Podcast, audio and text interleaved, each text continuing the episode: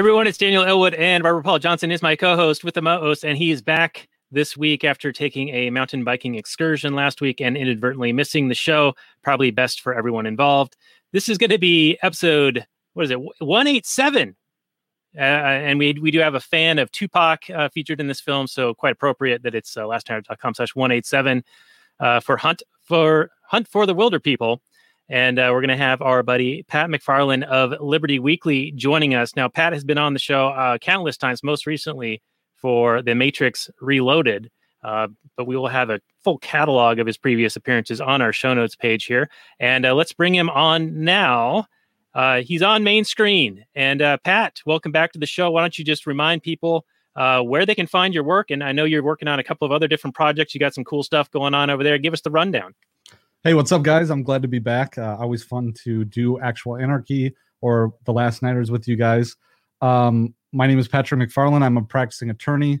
Uh, I do libertarian legal theory and other topics at libertyweekly.net. I also work and appear uh, at the Libertarian Institute, libertarianinstitute.org forward slash Patrick. And uh, I'm glad to say that my writing has appeared on antiwar.com. So check that out. Thanks, guys.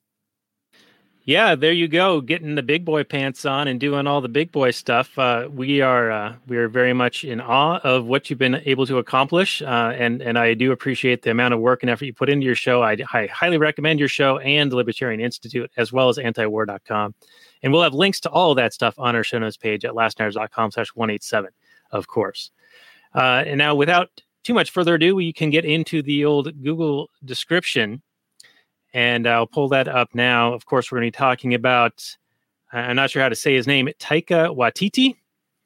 Uh, he is a New Zealand actor slash director who is uh, uh, pretty quirky and does some pretty interesting work. Of course, most recent film was uh, the JoJo film. Um, what was the name of that one? I, I, Jojo I Rabbit.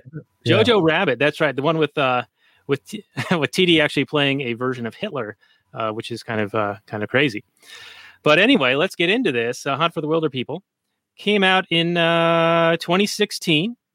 It has a 7.9 out of 10 on IMDb, 97% Rotten Tomatoes, 81% Metacritic, and 93% of Google users like it. The description reads: A boy, Julian Dennison, and his foster father, Sam Neill, become the subjects of a manhunt after they get stranded in the New Zealand wilderness.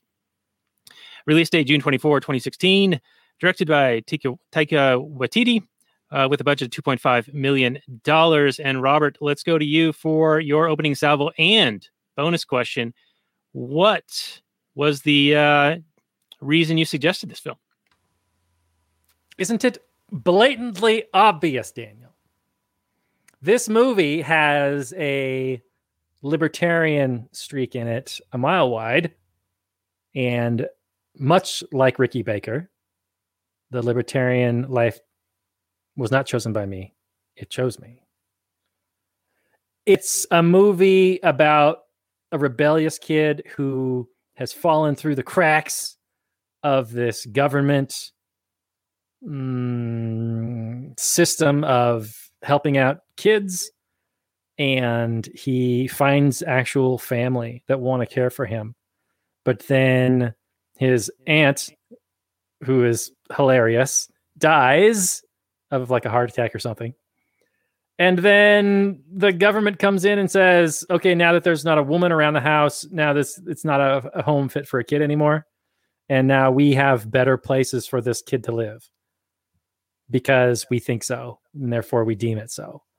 And the kid's like, no gracias. I have agency. I am declaring myself, you know, sovereign, and I'm going to go off and live by myself. And he, bless him, he tries to do it. And it just so happens that his uncle, sort of uncle, is like this very knowledgeable bushman, and they go on the run. And uh, it's uh, bushman. Yes, that's right. And uh, it's this kid, you know, it's a, it's a fish out of water story because it's this very much kind of urban youth kid thrown into this bush environment. And he's also dealing with his kind of yokel redneck kind of family. They're not really redneck yokels, but they're more, or, you know, rural people anyway. that know how to like hunt and skin animals and this kind of things. And so you get a little bit of that clash, but you get the real clash between the government chasing him down and these people who are just like, leave us alone. And me, how could you watch this movie and not identify with people going, no, no, no, I know better about my own life than you do, Mr. Government Overlord people. And it doesn't hurt that, you know, it's a comedy. It's actually a funny movie. Uh, the the the child CPS people are incompetent, so that kind of makes it more funny for me. Uh, and uh, it's it's just a beautiful, funny, freedom oriented spirit of a buddy movie, and it's also an adventure movie, and uh, it's also wacky and silly like Taika Waititi. If you like Taika Waititi's humor, I think you're going to enjoy this a lot. This is one of the films that he made that really got the attention of Hollywood, where he came over and then he did the Thor and he did uh, what we do in the shadows and that kind of stuff. But before that, he was doing these fun New Zealand little quirky comedy movies, and this is one of them. And I think it's fantastic. Yeah, I heard he was making uh, commercials prior to this, and that's where he found the Ricky Baker actor um, Julian in doing one of his commercials. Nice. Yeah, I think he did. I don't think the the the, the acting is like Oscar worthy or anything like that. I think it's more, you know, comedy level acting, mm-hmm. but it's pretty good. And uh, you know, Ricky Baker is a fun character that uh, I certainly enjoyed enjoyed his adventures. Right. Yeah. And and Waititi's uh, directing style and, and cinematography that's employed, you see this in JoJo as well. Um, it's got a lot of like quirky little things into it. The transitions are really interesting. I like the panning and then the characters coming in and out, um, doing like a, an elapsed time kind of thing, almost like the um, montage style, but a bit of a unique twist on it, uh, pun intended. Uh, and and you see that kind of work um, in his films, and I think it, it is a bit of a signature stamp, and it's very effective. And um, I haven't seen it in a lot of other things, so it's like you can identify a Waititi film just from those little elements in it, and I, I think that's a nice thing because you know there's 100 plus years of filmmaking, and uh, lots of things have been done before. So to find something that stands out and actually works really well is is pretty cool. Uh, Pat, what's your take on the Google description? Robert's take, and uh, what's your feeling on uh, Waititi's uh, directing style? Well, I'll start with his directing style because I, I really love a lot of his works, and I, I didn't know that he did what we did what we do in the shadows, and now that I hear that, it totally makes sense. But that's one of my one of my favorite movies. I mean, the TV show on FX. I don't know if he's involved with that as well, but it's it's awesome. And and the one thing that I appreciate that he does is he has these really wacky, like out of the box, kind of like ultra violent scenes that like we had a couple in this movie and it, it, makes sense that they happen but like what we do in the shadows there's the part where like the vampire he, he's he tries to be neat and orderly but he tries to suck the blood of one of his victims and the blood's just shooting all over the place so so things like that are really cool that he does yeah and what we do in the shadows is a movie that we had considered doing and then robert was like no no no no you watch it first and then tell me if you still want to do it and i watched it and i enjoyed it but i was like yeah there's what, what would we even talk about? yeah I, I appreciated that too. Um, but you know, yeah, so the TV show is great if you haven't seen it. But yeah, this is a very natural libertarian movie. Uh, one thing that I want to talk about, and we'll get into later, I'm sure, is this kind of like urban rural split. And now that you know, I think you you guys both kind of live in in a rural area, but I recently moved from a, a bigger place to a very kind of rural place, and it, this whole idea of like where I live, there's also like this youth retreat camp where like really wealthy people in like the west and east coast will send their kids to kind of go kids have re- like drug problems they send them out here to get um you know get in touch with nature. Uh, so that was an interesting angle i thought we could talk about later too uh, but yeah it's you know you got government incompetence you have the spirit of like individ independence and individuality and you have like this this uh rugged individualism too uh, that I really appreciate. Yeah, and, and on top of the uh, incompetence, you also see the power trip. The power trip they go on, and and yeah, just go straight to their head. And I know it's played to comedic effect, you know, and so it's like purposely over the top, but uh, it's still fun to see that and and to see it be made fun of. Is and it rings better. true though. I mean, yeah. even though even though those kind of general workers don't necessarily take their god complexes and to the ridiculous extent that where they say ridiculously funny things, but they do make decisions where what they think is in the best interest for these people given the resources that they have instead of I mean, this is a question I wanted to ask you guys. Ricky Baker is what, 14 in the movie? I think he gets the dog for his 13th birthday. 13. Okay. Yeah. 13 years old. And he pretty much declares that he knows what's best. But the government comes in and says, "Oh no, no, no, there's not a woman in the household anymore. So therefore now it's now it's not okay for you to be here for some reason." Like, right? I don't know what I guess uh, the Sam Neill is incapable of caring for the kid or whatever. But Ricky Baker's like, no, no, no. I don't want to go back to the government housing system where kids get shuffled around and no one actually listens to us and listens to the problems that we have. And one girl was getting raped by her foster father and nobody listened to her until she died, probably under mysterious circumstances. So I don't want to do that. And uh, I, I like it better here. Listen to me. But since he's 13, nobody listens to him other than Sam Neill, right? He doesn't just turn the kid in, he assists him in his f- flight. Well, I think that there's a, a, period of time where Sam Neill's like, hey, they're the ones with the guns and they're the ones with the say, and we're going to do what they are saying we need to do because I'm not in a position to raise you. I didn't choose to have you. It was the wife. And it's only after they're trapped out there when he twists his ankle and has to be out in the bush for camping with him for several weeks where that bond finally develops. But prior to that, he was going to just let him take him. Right. He was like, he's very much like, well, they can do whatever they want. They're the government. And Ricky Baker was like, no, they can't do this. And he's like, yes, they can.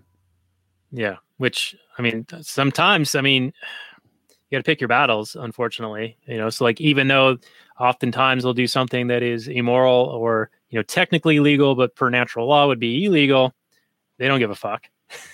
You know? Well well daniel let me ask you this question though. Do you think i mean obviously i'm on the side of ricky baker and sam neill in this movie. I mean they're obviously the heroes and the the cps workers or whoever they are especially the lady is the villain or for the most part Mm-hmm. Uh, but she probably sees herself as the hero, right? Oh yeah, definitely. She sees herself as rescuing this kid. Obviously, uh, Sam Neill is made out to be, you know, like a sexual molester kind of person at some point, kind of comedically. Right, and I'm sure that they're aware of his um, incarceration as well.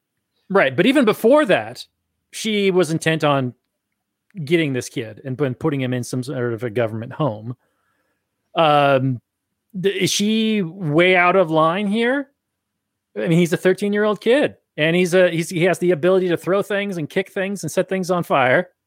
We know all these things are true.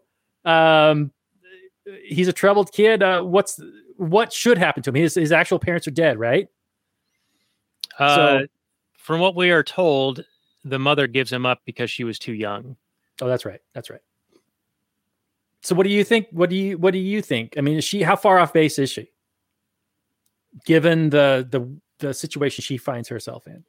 Man, I I really don't like these government monopolized services because they are things that you would need absent government and they would be better served and and there'd be other options and and and you know the market would provide but in the scope of you know she's in the cps division and she's trying to look out what's best for the child. On paper she probably is doing the right thing per her directive and per the information that she has. But you know ricky has agency. Granted he's he's immature. You know he's a young kid. Um and then there is the god complex and there she's obviously seeing herself as a hero but also um, seeing herself as the hero therefore justifying her escalation and getting like the swat team involved and like trying to act like a cop and, and all of those things so it clearly went to her head Oh yeah, this um, is a if this is not a comedy movie, like Sam Neill gets shot to death in the end. Oh right. yeah. Yeah. And then and then and then he is vilified and she is lionized as this great hero that right. saved Ricky Baker. Which of course, I mean, that goes into like almost not necessarily incentives, but you you know that's how it would play out, right? Like everyone involved kind of knows that. So in a way, it sort of like makes that more likely, you know, like how this is going to be viewed from the outside is I'm the good guy and he's the bad guy. Yeah. Now, Pat, what do you think from your legal expertise? I mean, obviously, you're not an expert in uh, New Zealand law or whatever, but you know, you can use your general principles of understanding. I mean, he's a 13 year old kid. The law doesn't give him any kind of standing in terms of agency, right? There has to be some sort of uh, custodian. Yeah, I think you know. I think you would have to have a guardian. I haven't done a lot of you know like child welfare law or anything like that, but I, I'm I could almost guarantee you that she has governmental immunity in her position. But I mean, to your point about or your question as to, well, is she really off base here? Uh, I, I think it the answer really is, and, and Daniel, you kind of hinted on on this. It's it is incentives. I mean, her incentive is not to find the best home for him. Maybe that is on paper, but her real incentive is to make a problem go away. And making that problem go away is putting him in a home that's going to stick not necessarily putting him in a home where he's going to be fulfilled in like a Maslow's hierarchy of needs kind of way. You know what I mean? So that that incentive, you know, our department receives funding, you know, the better we perform, the more problems we make go away. Therefore, you know, I can power trip if I strong arm this child and put him in a situation where, you know, make him do things that he doesn't want to do because it gets me off in some kind of a, you know, power seeking kind of way. So I, I think that's kind of where it goes to. But again, she if she puts him in a situation where he ends up getting raped, um, yeah, there was a famous case in Wisconsin about this. I think where um, uh, there, there was a case where a child was in in a foster like a temporary home uh, and there were many indications that the foster father was abusive and the foster father ends up like terribly injuring the child and uh, it was determined that there was governmental immunity for this, even though like the the C I don't think it's called CPS, but CPS had all these warning signs.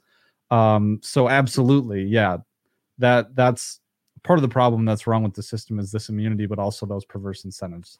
Yeah, it sure seems like they have like a qualified immunity, like the police have. Like they can make a mistake, they can put a kid into a home where they're going to be assaulted, or they should know, or they end up getting assaulted some way or another they should bear some kind of responsibility for forcibly putting that kid in there, but yet they don't. What were you going to say, Daniel?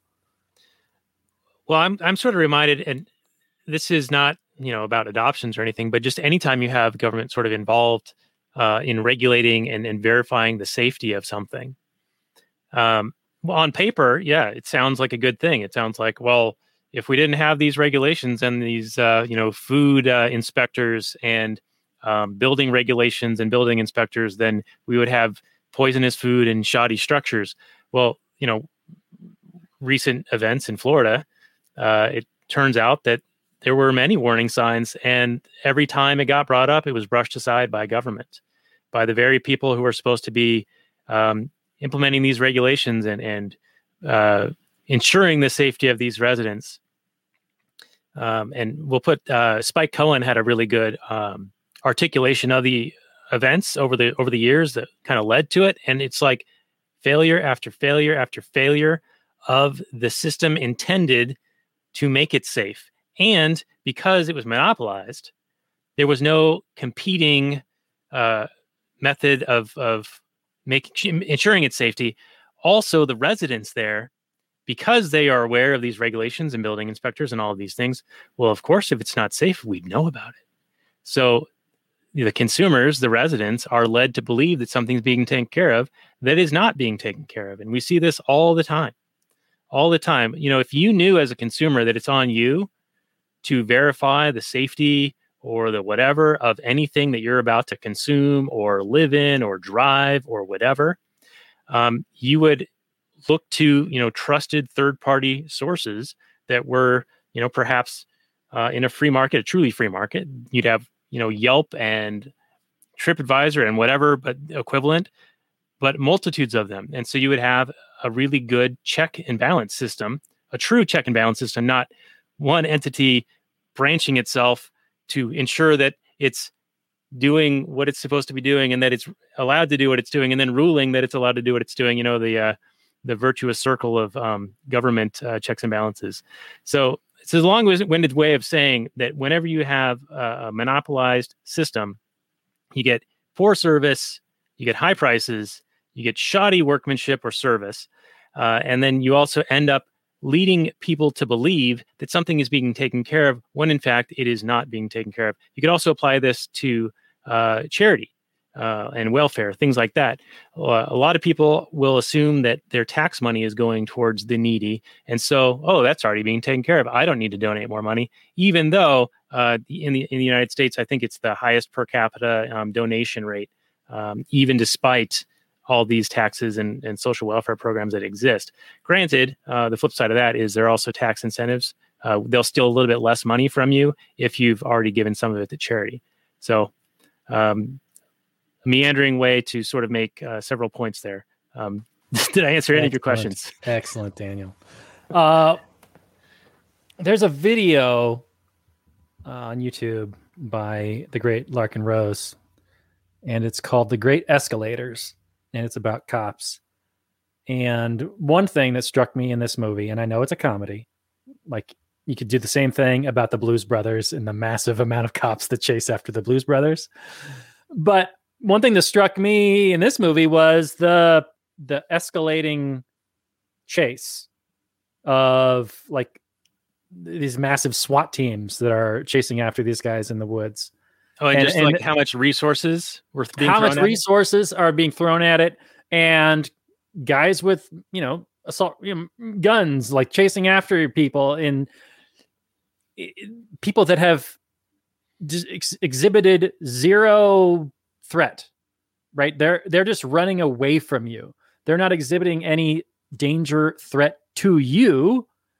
So it's it's it's a typical government response where they're like well throw swat teams at them instead of like one person who's like a negotiator or or somebody you know like some kind of mediator person that would just want to talk. Now there is a scene where ricky baker is f- discovered by the cps lady and her incompetent cop friend and she discovers that ricky baker's like i don't want to go with you. What are you talking about? And she's like yes yes come with us come with us. And he's like no no i don't want to. Oh and now, and, throw your guy under the bus. Tell us that he did something bad to you, even if he didn't. Sure, sure, absolutely. Now, from if you're trying to steel man her argument and say that you know that she's really a heroic character, you could argue that Ricky Baker is uh, abused and he is defending his abuser. Yeah, Stockholm. Because right, very much Stockholm syndrome, where he is defending his abuser because to admit that he's being abused causes more pain. So, but that's from her perspective. She is basically being playing armchair psychologist to Ricky Baker, saying, describing that's what's happening in this situation. And she's only using her own biases to only pick out information that supports that theory, as opposed to listening to him objectively and him saying, no, no, no, I really don't want to go with you. And then using that as going, well, maybe, maybe he really doesn't want to go with us maybe he's found something that's better than what we can provide. Uh, there's just this when when you have this single monopolistic god figure that answers to nobody, right? In this movie, she really doesn't seem to answer to anybody. If anything, when she gets at the end of the movie, she's like a hero and she keeps her job, I'm sure. Maybe gets a promotion. There's a nothing that she does seems to go badly for her. Every all that all that expenditure of uh, resources has to get explained away as look how wonderful we are and if only maybe if we had more money we could have found him faster. So you you taxpayers need to pony up a little bit more money next time. Uh but yeah um i it's just it seems like, and it just it struck me because there's all kinds of CPS people today, and I don't know exactly how CPS offices work. I don't know the ins and outs, but I'm sure there are people whose job it is to decide who goes where and decides what's best for people they've maybe spoken to maybe for a few hours tops. Like you meet with a kid, you read his file, you talk to him for a few minutes, maybe maybe a few hours if you're lucky, and then you with the power of God, decide where this kid's going to spend the next, you know, five, ten years of his life.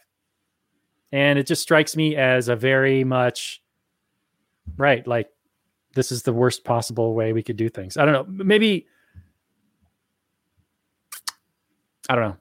Do you uh, do you think that uh, foster parents should be paid, like for bringing for taking in a kid? Because they are now, right?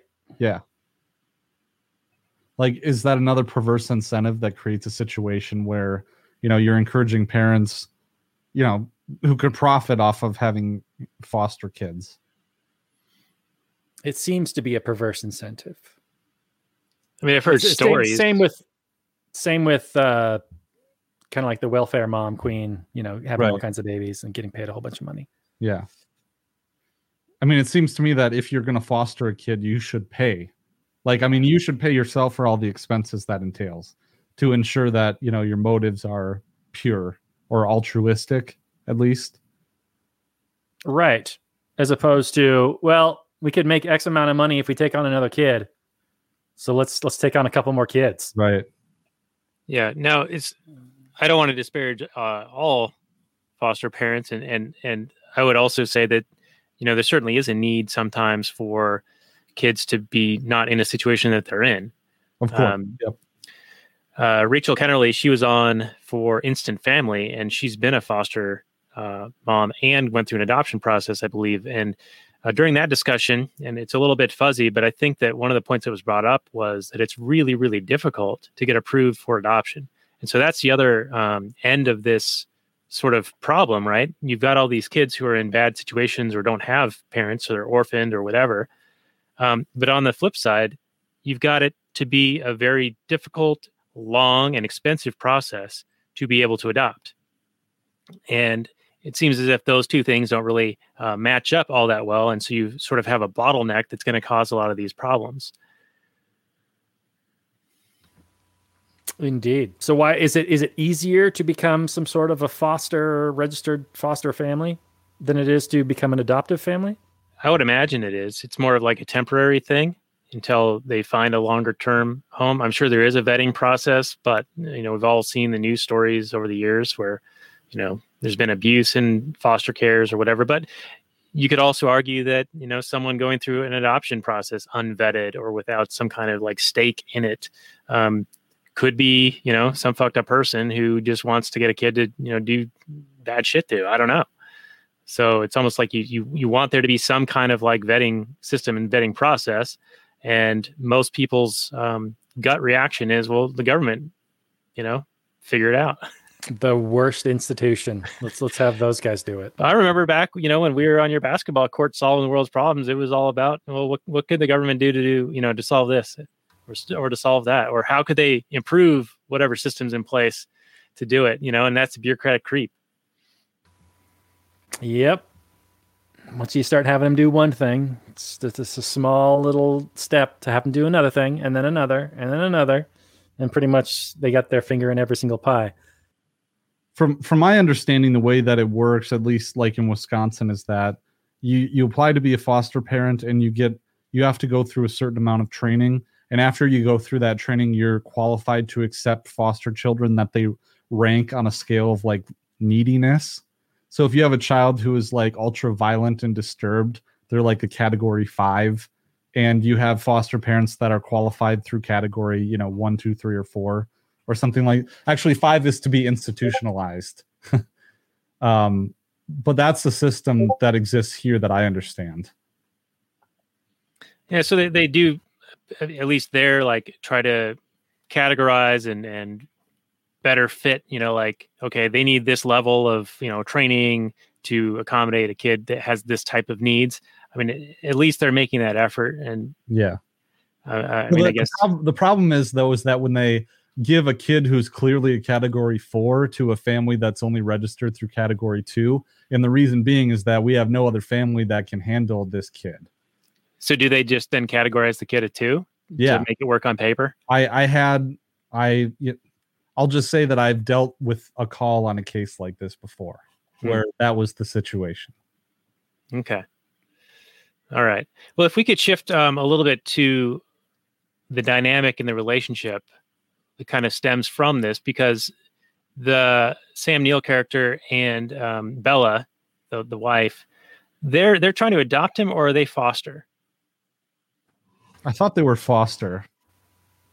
Yeah, it seems. I thought that they were just next of kin, and that they were getting him because he had nobody else or whatever, and they had just been found. Oh, yeah, that's fuzzy to me. I, I don't know if they're related at all or if they were sort of foster and into adoption. It seemed like Bella was very much um, wanting to build rapport and relationship with Ricky. Like, oh, you can call me auntie, but I don't think that that meant that she truly was the aunt or that Hec was the uncle. Yeah, just like a Hmm. term of endearment. Right. And I also really enjoyed her sort of hands off approach, like letting yeah. Ricky kind of make his decisions. Like, oh, okay, are you going to run away? All right, just make sure that you, uh, you know, get a big breakfast. Yeah, Um, can you run away after breakfast, please? Sweet.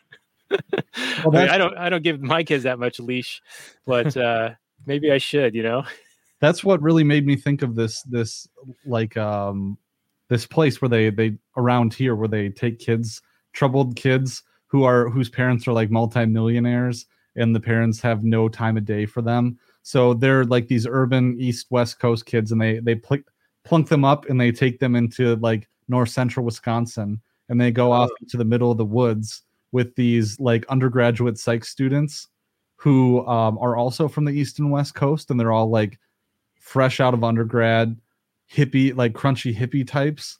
And it's so funny that they're out here because like if you know this area of wisconsin i live in it's like bush light and pick 'em up trucks and you know and in farmland and stuff so it's just so funny and and kids run away you know they and then they they come out with they do they come out with the helicopters with the infrared cameras oh wow, and and they hunt them down So that's the question I have for you guys. Like, at what point? I mean, I guess like the government couldn't couldn't call off the search because they were they're committed. Like, this is we're we're we're we're the heroes, and we're out getting the kids, and we're gonna take them home, and it became too big of a story, right? But imagine that it hadn't been a big story, and they it's at what point do you just go do you, do you, do you, is it just a waste of resources right i mean the whole movie is one giant waste of resources because what happens at the end is they get taken in by the cops they have a little hearing and then they just get released i mean sam neill spends some time in some kind of a posh prison type home thing and then he gets released and then ricky baker's like well i want to live with you and he's like oh okay i mean they're just reunited at the end so it's all it's all pretty much for nothing there's no like big change. So it's all one big, big giant waste of resources. I mean, should should none of that ever been spent? Should some of it have been spent? Should all of it? What what what what what say you, Daniel? I mean, obviously you're you're not a statist as much as I mean you're more of a statist than I am, but you, I don't think it, you even you would uh, advocate for so much use of uh, resources in this endeavor, or, or is it enough? like as a libertarian, I mean, you pretend to be a libertarian sometimes, so you could understand that you know you're coming to the defense of another if you believe that he's really being uh, aggressed against, right? And, and that he's a hostage, and you're gonna you're totally justified in expending all the resources that you care to expend to uh, rescue him, right? Well, I mean, it's a tough question. It's based on who knows what and when and from what perspective that they have on it. I mean, when when she comes upon the burnt down building with the effigy, uh, the dummy inside, you know, it looks like foul play may have occurred, and um, she's got you know paperwork on Hec that said that he's killed a man before, has been in prison before, his wife just died, and there's you know some thoughts that he might be unstable, and then the first report you get is from these hunters who report that the the kid's been molested because you know the funny scene where the kid doesn't realize what he's saying and the, the, the hunters hear it one way and the kid meaning it another way. Um, so, I mean, from that perspective, yeah, it looks like you're coming to the aid of somebody who needs help. Um, and it's really only after she encounters Ricky in the woods and does her pop psychology, she makes the determination then and there that Ricky might have Stockholm syndrome and and doesn't want to turn uh, in on his uh, uh, abuser, like you were saying.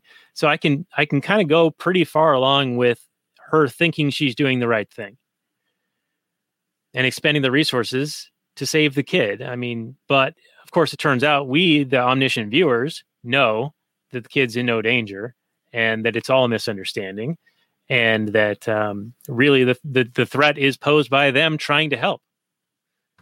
But what if what if there wasn't that even if there wasn't that um, hunter scene in the hunting lodge where he's a molester or whatever, there was already a wanted poster on the wall of that place. Mm-hmm.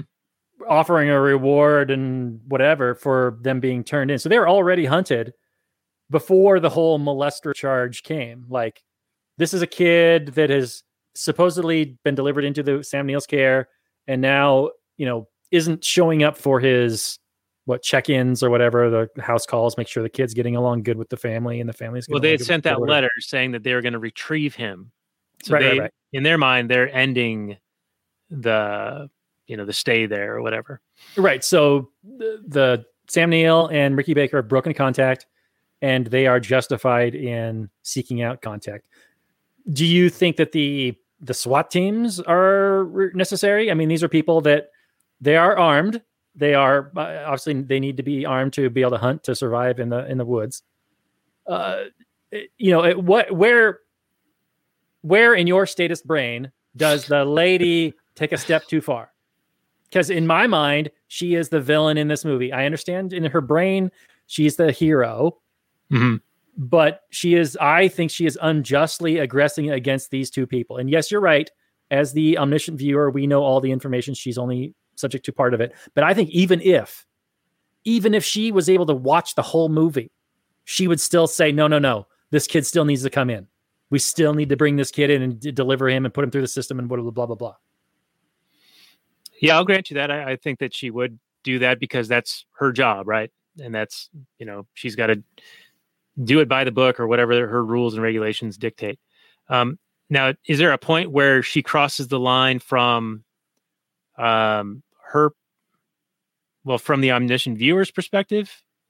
Um, or, or the other way around yeah Like yeah she- yeah. From from from from your perspective does she ever cross a line I think when she tries to negotiate with him and get Ricky to turn on Hec and and claim that he molested was molested by him, because it seemed as though she was she kind of knew that that wasn't accurate. I, I, I, Mhm. I, it's fuzzy, but I think there was an exchange where where maybe she was aware that it wasn't true or was a misunderstanding, and she was still pushing him to do it so that she could then come out with the accolades, right? okay so you're okay with the swat teams i knew it okay what about you pat what do you think Well, the SWAT teams were after the molestation accusation, right?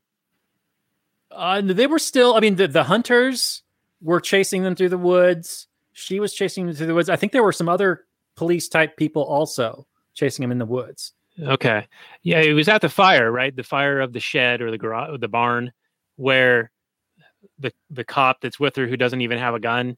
Right. says- She goes, we need to get the cops, and he's like, I'm a cop, and they're like, Yeah, you're right, not a cop.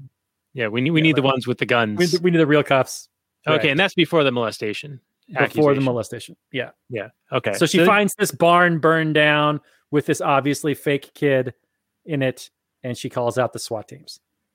Yeah, that's a bit far. Yeah, so I think I think there might be um, you know, you can make up the bulletin of hey, we're looking for this kid and last known with this guy, you know, sort of like a have you seen them? We want to make sure everyone's okay, that kind of a thing. Um, so maybe a search party and and and some publicity, but beyond that, Sure. yeah, a bit much. Yeah, what do you what did you think as what did you think about the the hunters in this movie? Obviously, they're just guys out hunting. Um, they're kind of played off as like dopes but they seem to be well-meaning, right? They, I, I, I had a sympathetic feel for them. They Like- turned into bounty hunters. They were the bounty hunters working for the state, trying Were to they- get money for the state. Were they Yeah. bounty hunters to begin with? No, they were just hunters that they happened upon at that uh, hunting cabin, and they saw the you know the wanted poster or whatever, and yeah, they probably viewed themselves as a hero, but they also seemed like uh, jackasses to me. you know, Yeah. right when we saw them on screen, like they weren't there to reason with anyone. Um, and right. Or Sam they Neill's weren't character- too interested in the finding out the truth. right, Yeah. right, because they saw the wanted poster, they knew all they needed to know. Right. Yeah. Right. So they read the headline. Yeah, it's all all too common. yeah, it so is true. going, going back though to Robert's question about when when the lady crosses the line, I think it was when she placed a foster child in a home with a convicted someone convicted of manslaughter. Ooh, interesting, Patrick. So and- you don't agree with them uh, putting him into that home at all? I don't. I mean, you're going to put a child in a home with strangers. And I don't know if they had been vetted as foster parents, but he's convicted of manslaughter. He got into a bar fight where he killed someone, right? That's what happened, right? Yes. Yeah, but but when we're presented with Ricky Baker, he'd been with many fosters and has this litany of things that he does that are bad. Right. You know, so he's like worn out his welcome. I, I knew you were a this, statist, Daniel. this is like Yep. last resort though. Like this is her Yeah, last, yeah. you know, the last Oh, house she's willing to place him in.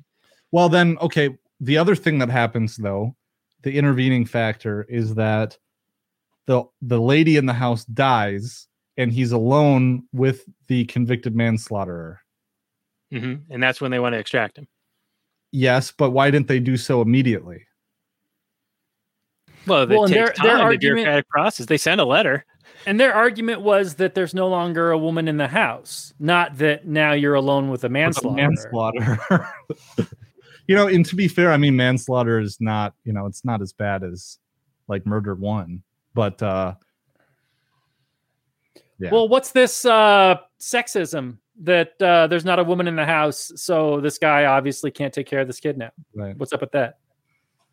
Yeah, I guess they weren't woke enough yet. It's not very Patrick? progressive. It's not very progressive. That's right. Not very progressive. Yeah. That's is there is there exactly a is there a statute or a you know principle in law that something something kids need to be placed with uh, men and women or two parents or whatever? it's an unspoken rule is the best interest of the child means that they go with mom especially younger children So Oh, he yeah. should have been killed and put next to her. yeah Okay. organs harvested Nice. and sold to uh Waste not, want not. chinese diplomats or chinese oligarchs I like it. Don't get us banned, all right? Okay, so I, I can see um are you censoring me bro I can see Zuckerberg. Oh, he's zucking you. it's a I'm private company I'm It's zucking you, bro. podcast I can see the argument that they would make that that you know a two parent home would have better outcomes because you'd have a provider and a caretaker, or people in position to be so. But he's retired, right? I mean, these are retired. They're both retired.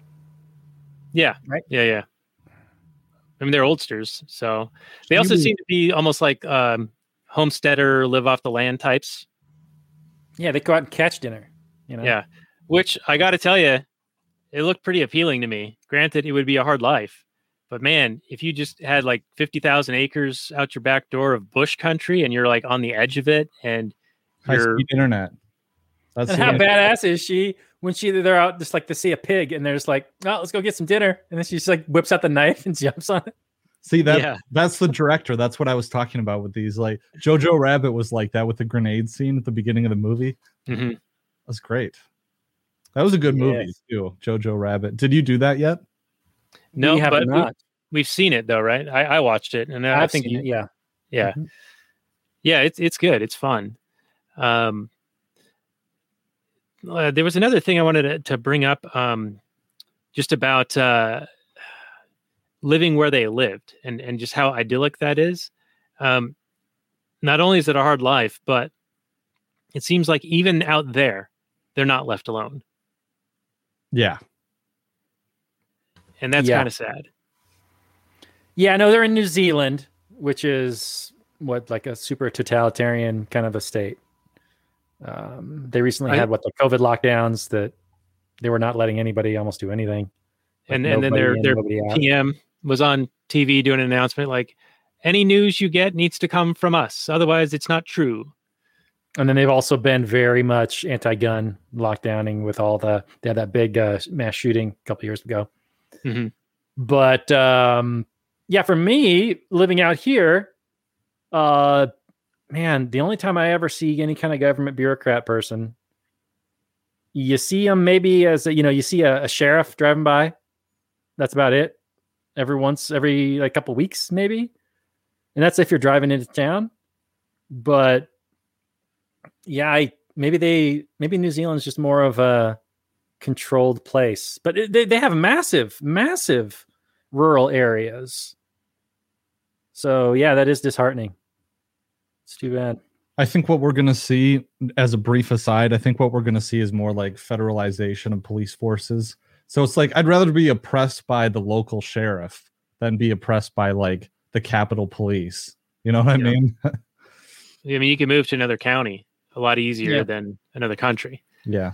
And I think your local sheriff's more likely to talk to you, whereas some kind of Fed person comes in, they really don't want to hear about what Yeah, you or- were talking about. If if the local sheriffs like refuse to enforce unconstitutional laws, like you know, Second Amendment regulations, stuff like that. Yeah, Yeah. there's some good sheriffs around here that were saying some positive things about Second Amendment and the the mask lockdowns and that kind of thing. That was nice to hear.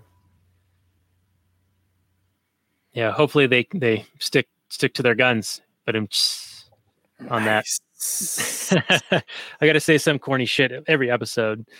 So, um, any uh, any other points anyone wants to bring up before we get into final summary review? Because I feel like there's more to talk about, but we are running low on time. Well, I just wanted to know. I mean, Taika Waititi is a very become very very famous comedic type director guy, um, and I think his his style of humor is quite funny.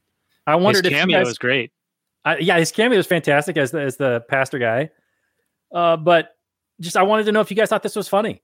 Like, is this a, a there? Comedies are fewer and fewer and farther between since probably like 2010. I mean, since this whole woke crap kind of pretty much killed the comedies. Yeah, it's hard to be funny without being offensive to somebody.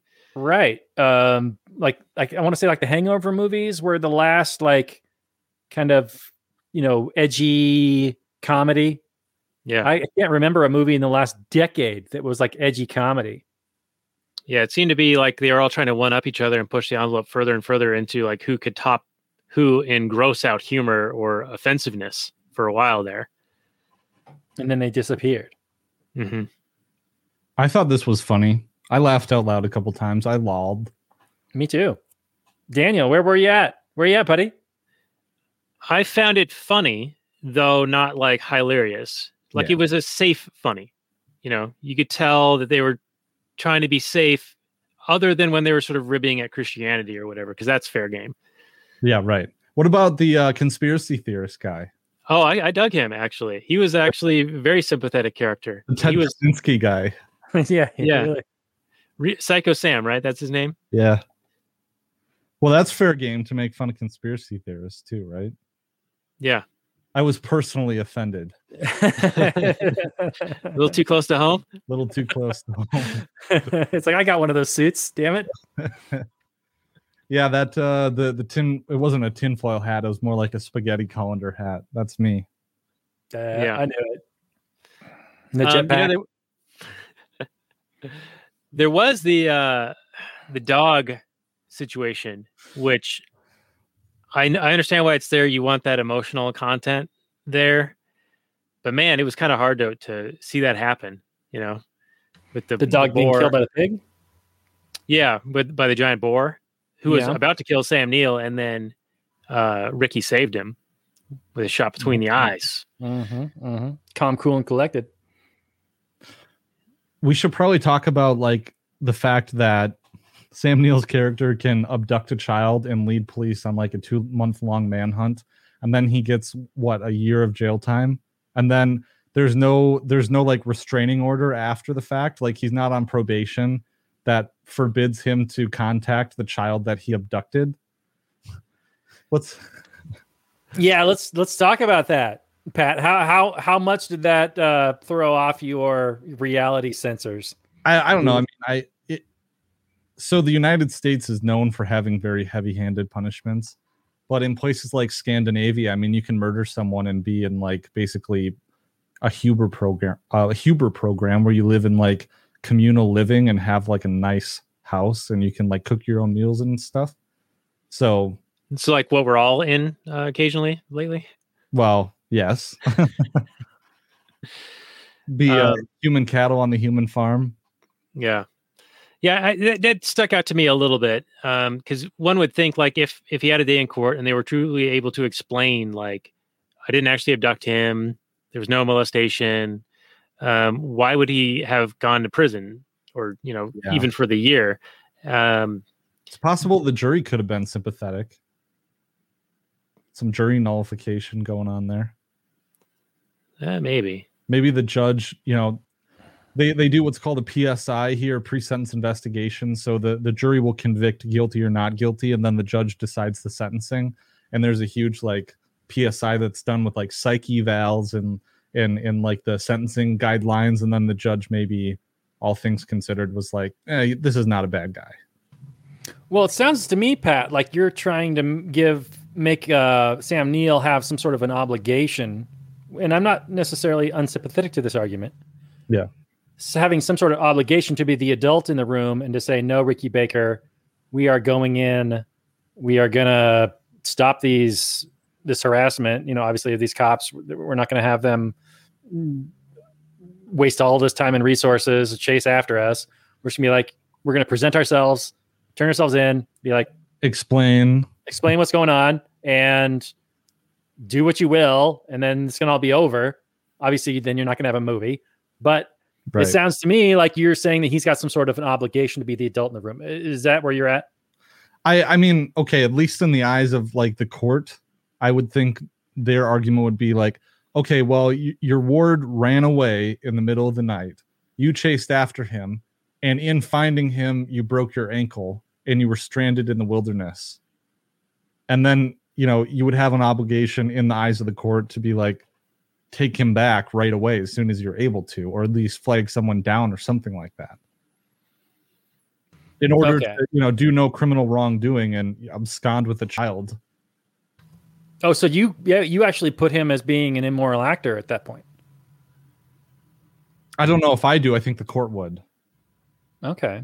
But but then again, you know, what kind of agency does a child really have? I mean, I think they should have some agency, but at the same time, like I don't think that a I kind of take the view that, you know, a child's guardian is a trustee of that child's rights. So uh, you know, a trustee could do several different things that would be determined to be like a reasonably prudent thing to do. So it's kind of a subjective test. You know, a reasonably prudent guardian could be like, well, you know, the best interest of this child is not to go back into foster care. Or a reasonably prudent guardian could be like, well, I got to take the kid back to go back to foster care. I don't know. Yeah, that's a tough call. Uh, where are you at on this one, Daniel? Do you think Sam Neill has some sort of obligation to turn Ricky in at some point you, before it gets out of hand, before anybody gets hurt? Well, they find themselves sort of almost in a catch 22 situation due to misunderstandings, right? So they almost like are forced to go on the run because even if they were to turn themselves in, it was already like alleged that something bad was had occurred and they wouldn't be believed. And then then you had the ratcheting up of the molestation allegation being added on top of that. Um, i am a little bit fuzzy on exactly when uh, Hec's character decides, okay, well, we might as well just keep running at this point you know there's a whole bunch of bush here because we can't go back because they are not going to understand how we've come to this situation like no one's going to believe it okay so you're not putting him as a, an immoral actor at any point in this movie then no i felt like he he had to make a conscious decision but that his hands were tied okay okay uh i you know here I may be the naive one of the three of us, or just the op, uh, utopian one. I don't know, whatever the word is. The only real anarchist. They're the only true anarchists. Uh, you got a bunch of statist assholes. But I I attributed much more agency to Ricky Baker, even though he was a didn't know a damn thing about a damn thing. Like he was incapable of taking care of himself. But he had the sense to listen to his uncle and he had the sense to stick by his uncle and to learn from his uncle. And the Ricky Baker at the end of the movie is much more capable human being than at the beginning of the movie. Good character growth, good arc, excellent. Uh, so I I still, even at the beginning of the movie, I I wanted to attribute a whole lot more agency to him, even at 13, than I mean, obviously when he's he's running away at the beginning of the movie, I wouldn't advise that as a as an adult. I would be like, no, that's not a good idea. But when you have this experienced bushman and by your side teaching you how to live, I'm like, isn't this this might be the best situation for this kid? He's actually found somebody that is willing to spend real good bonding, you know, father son time. Yeah. Even though they're not father son. It's a microcosm of that program near Pat. Indeed. Indeed. It's just it's just not state sanctioned. Mm-hmm. But but Pat's a statist, and so are you. So I understand. All right. Well, Robert, why don't you get into final summary review? Because uh, it sounded like you were you you could have teed one off there.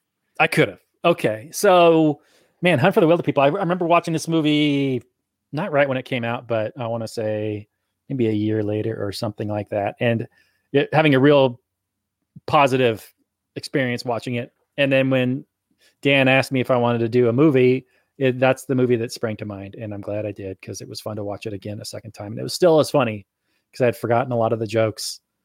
Uh, are you hungry? Of course you are. Look at you. I mean, that's funny shit. Um, but I loved all the different themes that came from it. Uh, it obviously, anytime you have a man versus state movie, you're going to tickle my libertarian feels and I am going to be rooting for the the protagonists, the the underdogs, even though they knew they realistically deep down the entire movie they knew it was only going to end one way. And in fact, they're incredibly lucky that they were in a comedy. Otherwise, you know, at least one of them is going to be and winding up dead. Because uh, when man goes up against the state, almost every single time, man loses because the individual is the ultimate underdog which is why I'm a huge champion and fan of the individual and rooting for.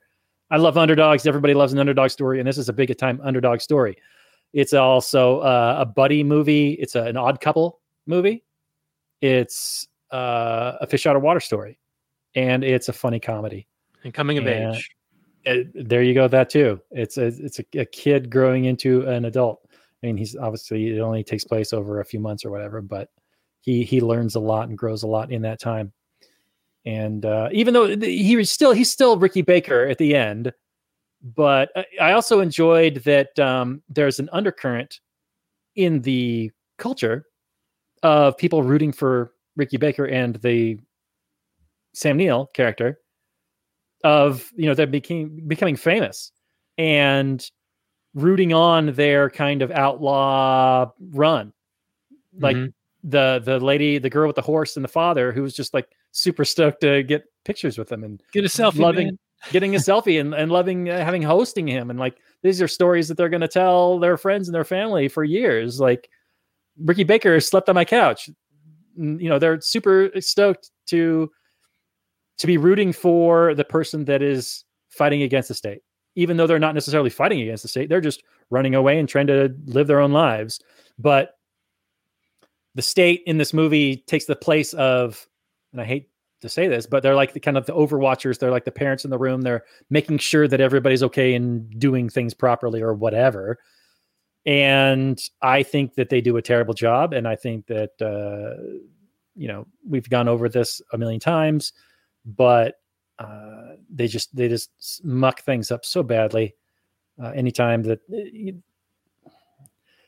they act like they're the parents in the room, the adults in the room when they're dealing with adults. Anyway, uh, I, I can understand from the perspective of Pat and Daniel why you you would need or desire some kind of societal oversight so that because because this this could be another story entirely right this could be a story where a kid is abducted by a molester guy and takes him off, drags him off into the woods, and does horrible things to him. And this is a horror movie or some other thing. There's Right. any number of interpretations or movies that could be done off this concept. So I understand uh, it from that perspective. It's not just a pure libertarian fantasy man versus state type thing. But anyway, it's it's a a lot of fun. It's a it's um it's I, it's just it, it's just this perfect melding of things for me. Even though I generally don't like comedies, it's a comedy with strong libertarian themes in it. So I, I enjoyed talking about it. I'm going to give this movie uh, an eight point two out of ten. Eight eight eight eight point two. What was that bird they were trying to catch? Or maybe I would go wild boars, maybe, eight eight point two wild boars out of ten. Sure, or selfies. Do selfies because he did take a lot of selfies. selfies. that's true. That is true. 8.2 haikus out of 10. Oh, yeah, the Oh. haikus. Yeah, yeah. I should have Nice, prepared. yeah. Uh, Uh, Well, co-host long lost Robert has returned to do an episode with us again. There you go. Haiku. wow, wow. Oh wow. That was that was good on the fly. Fucking deep, bro. All right, let's get yours. How many wild boars from you and final summary review, Pat? Okay, I think um, I'll start with the final summary and review. Uh, lots of really good films coming out of New Zealand. I, I particularly enjoy them. The the auntie was in another New Zealand film that I really enjoyed called Housebound, which was a very fun and tasteful like horror comedy film. Uh, so go check that one out if you haven't checked that one out. Uh, also, like uh, Peter Jackson, Dead Alive is a cult classic horror film that I I love.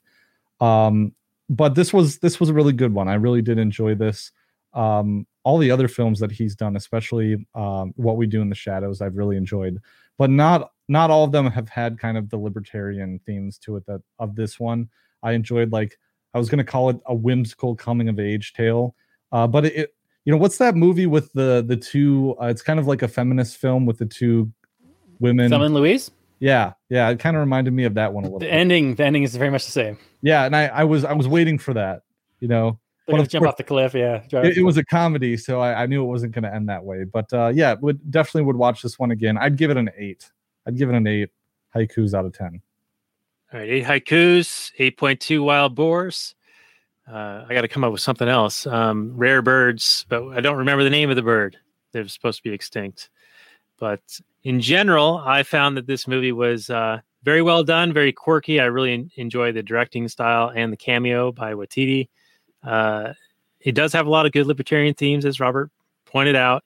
Um, I didn't really see them as much until you started discussing them, so I actually learned something tonight, which is a good thing.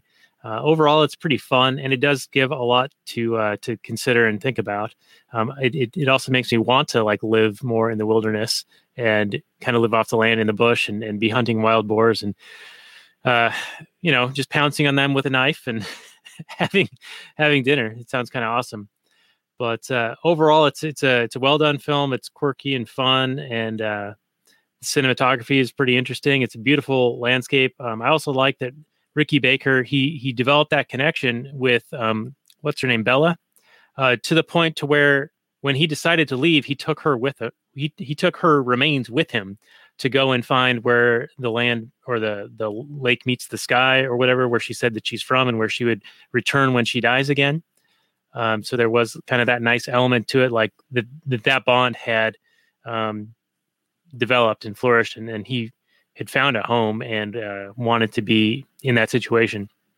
So overall, it's a it's a good recommendation. So I will give you some kudos. It sort of makes up for you missing last week's uh, episode on Half Baked, which uh, uh, actually now that we have you and and you did watch that movie, and I'm sure you prepared slightly for it. Um, do you I have did. an ele- elevator pitch? What was your uh, what was your elevator pitch on Half Baked? like recommending that movie. Yeah, like like what's the gist of your take that we missed last week? Uh, okay, so Dave Chappelle is pretty funny. I, I enjoyed when he was playing the rapper guy. Um, uh, you know, it's a it, it was a better movie than I expected. It- like it actually had a plot that kind of made sense. Um, but I mean, it was a stoner movie that was of its time. I, I don't I I was almost relieved that I, I I didn't intentionally miss the show, but I was almost relieved that I didn't have to talk about it because I I didn't have a whole lot to say about it. I don't know even know what you guys ended up talking about or how you well how you uh, reviewed it, but I was I would probably say it was something like a, a five. It just it in order it has to be funny. If it's gonna if it's gonna hang its hat on being funny you have to make me laugh. And it didn't. And pat is massaging his his uh, majestic uh, man beard there. I could do the same thing sir I yeah we got three three beards nice going on. I like it. I um i'm just playing with my camera. I like it. What yeah. what did you end up giving it daniel? Like seven joints out of ten or something? Oh something like that. Yeah. Yeah. I don't know if i've seen that one. It's funny, and and if you're in for mm. kind of a you know stoner comedy with some Chappelle, there's there's a lot of like Chappelleisms in that that he, he recycled into his show a little bit. Is it better or worse than Up in Smoke? I haven't seen that. Oh, Cheech and Chong's Up in Smoke. Oh, uh, oh. I would say better, but only because I didn't grow up during you know up in smoke. That was old hat by the time i was around. What about dazed and confused? Is it better than that? We did do that movie didn't we? We did that movie. That's less of a stoner movie. Better than uh pineapple express i mean they're such different movies well actually pineapple express is kind of similar like yeah. they, they have a business of selling weed and that's the same thing in half baked except Half Baked is more straight comedy. And Pineapple Express actually kind of has some, I mean, even though there's plot elements, but the plot elements aren't taken very seriously in Half Baked. Like everything is played up for comedic value. Like they they need to get the, their friend out of prison because he's going to get raped by what's his name, dude. But it's played off as a joke that he's going to get raped by what's his name, dude. Yeah, like there's a whole dropping the soap scene. It's played up for comedic value. You know, I mean, out of context sounds kind of offensive, but whatever. hey, but yeah, yeah. If Tommy, you can watch it, you should. You'd like it. Tommy Chong was in it, so yeah, he was the Squirrel Master. Is that right? Nice. Yeah, he he he was the one who protected Harland Williams' character in prison, but then he protected Harland's butthole. Yeah, but then but then he got he got released, and so then Harland was going to be on his own. Yeah. Yeah. So anyway, thanks for your take, Robert. I, I appreciate you. You're welcome. I did. Yeah, I don't want to let a viewing go to waste. So I'm glad you off you asked for my opinion on half baked. All right. Well, I'm gonna ask. It, all it opinion. did, all it did was, all it did was re reaffirm my opinions of straight comedies. Sorry, they're just not not good fodder. Okay, we're going to change it up a little bit for next week. I, am going to want your opinion again. Mm-hmm. Uh, I, I, may not heed it or listen to it all that much, mm-hmm. but I will record Probably. it and present uh-huh. it as content for right. our listeners. Right. And that is going to be Point Break, the Keanu Reeves, Patrick Swayze version ah, from the early '90s. Yeah, with uh, with our buddy Johnny Profita of the Peddling Fiction pod- podcast. He was on for Desperado for Cinco de Mayo, and we're going to do this uh, surf movie. Is he still in Mexico? Movie. He is. Yeah, yeah. He's he's oh, loving okay. it down there. And, Is he still uh, seeing uh, hanging out with more uh, nude babes? We'll have to ask him. That that'll be some uh, okay. pre-show bonus content. We'll we'll ask him all about that. Maybe in the KTO as well, which we're going to do a little bit of Kathleen Turner Drive after this. Available for our Patreon supporters. Go to lastnighters.com slash Patreon uh, for that. And we're also going to be posting a couple of things about where you can save some money. Uh, there's like this Rakuten uh, shopping app that I shared with Pat a, a little while ago. Uh, he spent some money on it, saved thirty dollars and a couple of percent on whatever he bought, and then we got thirty dollars uh, in exchange um, out of there out of this service uh, for promoting them. So that's kind of cool. So we'll put that link out there, and we'll even put Pat's link out there, and we'll we'll have dueling links on the show notes page, so you can pick Pat's link or our link, and either way, um, you'll save money, and one of us will get rewarded. Whose kung fu will be faster and stronger? We'll find out. LibertyWeekly.net forward slash cashback. That's well, right. since you guys are all just plugging ads and crap, um, I did see your boy uh, Pat Flynn I saw a video of his on the tubes yesterday where he was peddling that app that um, you edit by Word document. Oh You yeah, edit yeah. audio and video. It looked Mhm. amazing. yeah. Like if if it works really well, that is incredible for people that make YouTube videos or podcasts and you want to edit things out. There's even a there's even a uh, I mean you pay for it, but there's an extra app that can remove the ums and the ahs and that kind of stuff. Yeah, That's that's, that's, that's amazing technology. we could definitely use that. Yeah. Yeah. Uh, it's a little pricey, a little pricey, but It uh, is. It was like 12 bucks a month or $24 a month for their premium edition. But if you are in the business, like if you're a, like a YouTuber that actually makes money and you make those kind of eh, that kind of content where you want to like edit your videos really easily and change out the, you know, jump cut things around, that just looked like a, a game changer to me. Yeah, it's if that, was, if that was looking. my world, I would totally do that. It- but it, I was tempted to buy it, even though I don't do that stuff. It's, it looks so cool. Okay. Well, maybe we can work out a deal where, um, I mean, I, I could probably use it as well. And I think that there's a way to get uh, multiple license seats, and the more seats you get, the cheaper it is. Uh, so maybe we could get a little uh, consortium going. I could use that. if anybody actually does it yeah that would be cool because i i'm tempted to get it just to play around with it it looks so badass if it actually works as advertised Right. Yeah. Yeah. Well, we can look into it, and uh, we'll also try to get an affiliate link for it. Put it on the show notes page at lastnighters.com slash one eight seven. what is it called descript Descript. Yep. Descript. D's nuts. Descript. And descript the end of the show. Uh, so we got see you guys all next week uh, for Point Break with Johnny Profita of the Peddling Fiction podcast. You can find show notes more for this at lastnighters.com slash 187. You can find Pat's work at the libertarianinstitute.org and also at libertyweekly.net. Anything else you want to plug at the, the very end here, Pat, before we get into the bonus content for people who pay us money? Well, if you want to pay me money, go to libertyweekly.net forward slash support. Thanks, guys.